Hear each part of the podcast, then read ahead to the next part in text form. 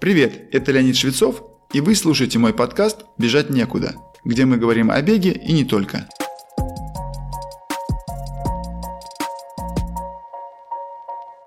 Прежде чем рассуждать о том, когда лучше делать разминочные упражнения, хочу сделать небольшой экскурс, что это вообще такое. Впервые я познакомился с разминочными упражнениями, когда пришел в спортшколу по легкой атлетике в возрасте 10 лет. Разминка, которой научил нас тренер, состояла из трех частей. Разминочный бег, разминочные упражнения, СБУ и ускорение. Про разминочный бег все наверняка знают, что он проходит в первой зоне, по крайней мере начинается с самой низкой интенсивности. Его цель – помочь раскрыться сосудам работающих мышц, в первую очередь капиллярного русла. Кроме этого, увеличивается легочная вентиляция за счет углубления и учащения дыхания. В зависимости от вида легкой атлетики, продолжительность разминочного бега варьируется от 800-1200 метров у спринтеров, что составляет 2-3 стандартных круга по стадиону, до 3-5 километров у стайеров и марафонцев. Эта цифра также зависит от погодных условий. Чем холоднее, тем больше времени требуется для того, чтобы организм вошел в рабочий режим. Перед соревнованиями разминочный бег может быть больше в прохладную погоду или наоборот меньше в жаркую, особенно у марафонцев. Дальше наступает черед разминочных упражнений. Раньше акцент делался на растяжку, которая в исполнении моего тренера начиналась с верхнего плечевого пояса, затем туловища и завершалась мышцами ног.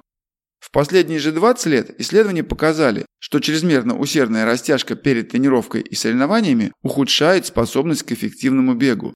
Это связано с тем, что во время бега тело человека для амортизации ударного воздействия при приземлении и последующего продвижения 40-45% энергии получает от механизма упругой деформации, то есть растяжения мягких тканей, а именно мышц, сухожилий и связок. Если же они перерастянуты, то их способность к запасанию той самой энергии упругой деформации существенно снижается. По этой же причине бегуну не нужна гибкость гимнаста или танцора. Упражнения на растяжку, конечно, нужны, но применяются они очень дозированно, без фанатизма и, как правило, после завершения беговой части тренировки, для предотвращения забитости мышц. Что же сегодня рекомендуется делать бегунам в качестве разминочных упражнений? В первую очередь это то, что я называю разминкой суставов. Это обычные, то есть простые движения, вовлекающие все суставы тела, начиная от шеи и спускаясь вниз. Плечи, локти, кисти, корпус и все суставы ног, включая суставы пальцев. Делать можно сгибание разгибание, вращение и отведение приведения, в зависимости от функции сустава. Например, коленный сустав способен к некоторым вращательным движениям и даже к смещению большеберцовой кости относительно бедренной, находясь в согнутом состоянии. Однако основная функция колена – исключительно сгибание и разгибание. Поэтому не стоит вращать колени в разминке, как это рекомендуют и делают некоторые, чтобы случайно не повредить боковые связки. Можно, конечно, сделать небольшое количество упражнений на растяжку, но они точно должны быть динамическими, с малой амплитудой, а не статическими, с удержанием позы по 30-40 секунд и более.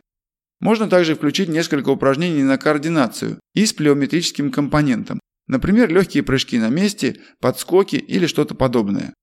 Собственно, последнее упражнение плавно подводит нас к завершающей фазе разминки – специальным беговым упражнением и ускорением. Беговые упражнения, которые мы применяем для работы над техникой бега, являются отличным дополнением к разминке бегуна, когда уже при разогретых мышцах и суставах спинной мозг отправляет специфические сигналы от двигательных нейронов к мышцам, как бы напоминая последним, как надо работать правильно с точки зрения биомеханики. Может быть звучит немного заумно, просто примите за факт, что таким образом происходит финальная настройка организма к предстоящей основной части тренировки. Конечно, для большинства тренировок бегуна на длинной дистанции достаточно разминочного бега и 5-6 минут общеразвивающих упражнений, чтобы выполнить основную часть – равномерный бег умеренной интенсивности. Спецбеговые упражнения и ускорения нужны, как правило, перед интервальной или подобной тренировкой, требующей быстрого бега. Иногда у бегунов, в частности у учеников нашей школы бега, возникает вопрос, когда лучше выполнять суставную разминку – до или после разминочного бега. Ответ на него зависит от нескольких факторов, один из которых – личные предпочтения. Но если говорить серьезно, то в первую очередь это зависит от погодных условий. И это не шутка. Когда на дворе мороз, довольно сомнительно останавливаться после 3-4 километров разминочного бега и делать упражнения. Если тело уже покрылось испариной или попросту вы начали потеть, такая остановка чревата переохлаждением и простудой. В то же время начинать сам бег труднее, чем в теплое время года, потому что мышцы и суставы просто холодные, и им нужно больше времени, чтобы согреться, так сказать, прийти в рабочее состояние. По этим причинам разумно сделать ту самую разминку суставов до начала бега, по возможности в помещении. Это ведь не требует много места. Если вы выходите на пробежку из дома, сделайте несколько разминочных упражнений до выхода на улицу и сразу выбегайте. Если же вы приехали в лес или в парк на машине, лучше сделать такую разминку на месте, пока вы не вспотели, и после этого уже бежать. Точно так же стоит поступать, если вы планируете обычную равномерную пробежку без каких-либо изменений скорости в виде интервалов. Когда на улице плюсовая температура, даже не выше плюс 5, уже можно переходить к другой стратегии, а именно сначала пробегать 2-3 километра и иногда чуть больше, а затем уже останавливаться и делать основательный комплекс разминки суставов. Чем прохладнее на улице, тем динамичнее он может быть, например, с какими-нибудь подскоками и махами руками и ногами. Когда же температура смещается ближе к жаркой, то есть 20-25 градусов и выше, лучше найти тенистое место, а набор упражнений взять со спокойными движениями, чтобы заранее не перегревать организм. Особенно это справедливо перед соревновательным забегом, когда каждая мелочь идет на пользу результату. В жаркую погоду можно и даже иногда нужно сокращать продолжительность вашего разминочного бега, так как организму требуется меньше времени, чтобы разогреть мышцы и активизировать кровоток. Да и перегревать себя раньше времени тоже нет большой необходимости. Об этом я рассказал в выпуске о тренировках в жаркую погоду. В этой связи мне иногда вспоминается разминка перед Олимпийским марафоном в Афинах в 2004 году. Старт марафона был намечен на 6 вечера, что для августа в Греции далеко не прохладное время. К тому же нас привезли к старту, местечку под названием «Марафон», аж за 2 часа до намеченного времени. Благо дали возможность участникам находиться в относительно прохладном помещении, отделанном мрамором, наверное, чтобы мы могли почувствовать себя древними греками. Но вот пришло время начинать разминку. Марафонцы лениво побегали каждый свои 10-15 минут легкого бега, после чего разошлись по тенечку и оставшееся до предстартовой регистрации время медленно выполняли какие-то движения, просто чтобы поддерживать небольшую активность. И уже перед самым стартом возобновили легкие беговые движения. Все это делалось одной задумкой – не перегревать тело чрезмерно усердной разминкой. Отдельно стоит сказать о разминке перед забегом на ультрамарафонскую дистанцию. И тоже сделаю это на примере. Впервые я приехал на ультрамарафон Комрадс в 2001 году Элитным бегунам предоставляют возможность разминаться в здании мэрии, где в зале сдвигают все стулья, чтобы бегуны имели возможность сделать разминочный бег без предстартовой толчии. Тогда я, как все, побегал свои 12 или 15 минут, после чего перешел к разминочным упражнениям. Когда я приехал на тот же старт 6 лет спустя, я оказался в той же, но теперь уже привычной для меня обстановке. И, начав разминочный бег по маленькому кругу зала мэрии, я подумал о предстоящих пяти с половиной часах непрерывного бега и задал себе вопрос, а зачем так усердно разминаться? Зачем тратить эти калории на разминочный бег, если каждая доля накопленной энергии будет на счету через несколько часов? В общем, я отошел в сторону, сел на пол на свой рюкзачок и начал делать простые упражнения. Вращения в голеностопах, легкие подтягивания и все такое прочее, о чем я ранее уже рассказывал. Некоторые недоуменно смотрели на меня, хотя большинство не обращали внимания. Наши участники спрашивали, буду ли я бегать. Я отшучивался, мол, да, буду, начну в половине шестого. Время старта было в 5.30.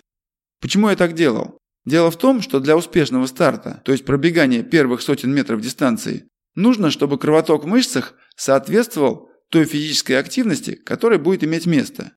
Простыми словами, скорость бега для бегуна должна быть комфортной. Я посчитал, что мне достаточно будет бежать темпом чуть быстрее 4 минут на километр, чтобы быть в головной части стартующих. Поскольку тогда такой темп для меня соответствовал аэробному порогу или границе между первой и второй зоной, мне не было необходимости разминаться полноценно. Достаточно было сделать ту самую серию упражнений или разминку суставов. Позже, уже стоя в стартовом коридоре, я продолжал делать небольшие движения в виде легких подпрыгиваний и поочередных подтягиваний стоп под себя. То есть, как мог, поддерживал движение, не мешая при этом окружающим участникам. Не знаю, взяли ли на вооружение мою разминочную стратегию другие, но я с успехом повторял то же самое и в последующие два года, заняв, соответственно, первое и второе места.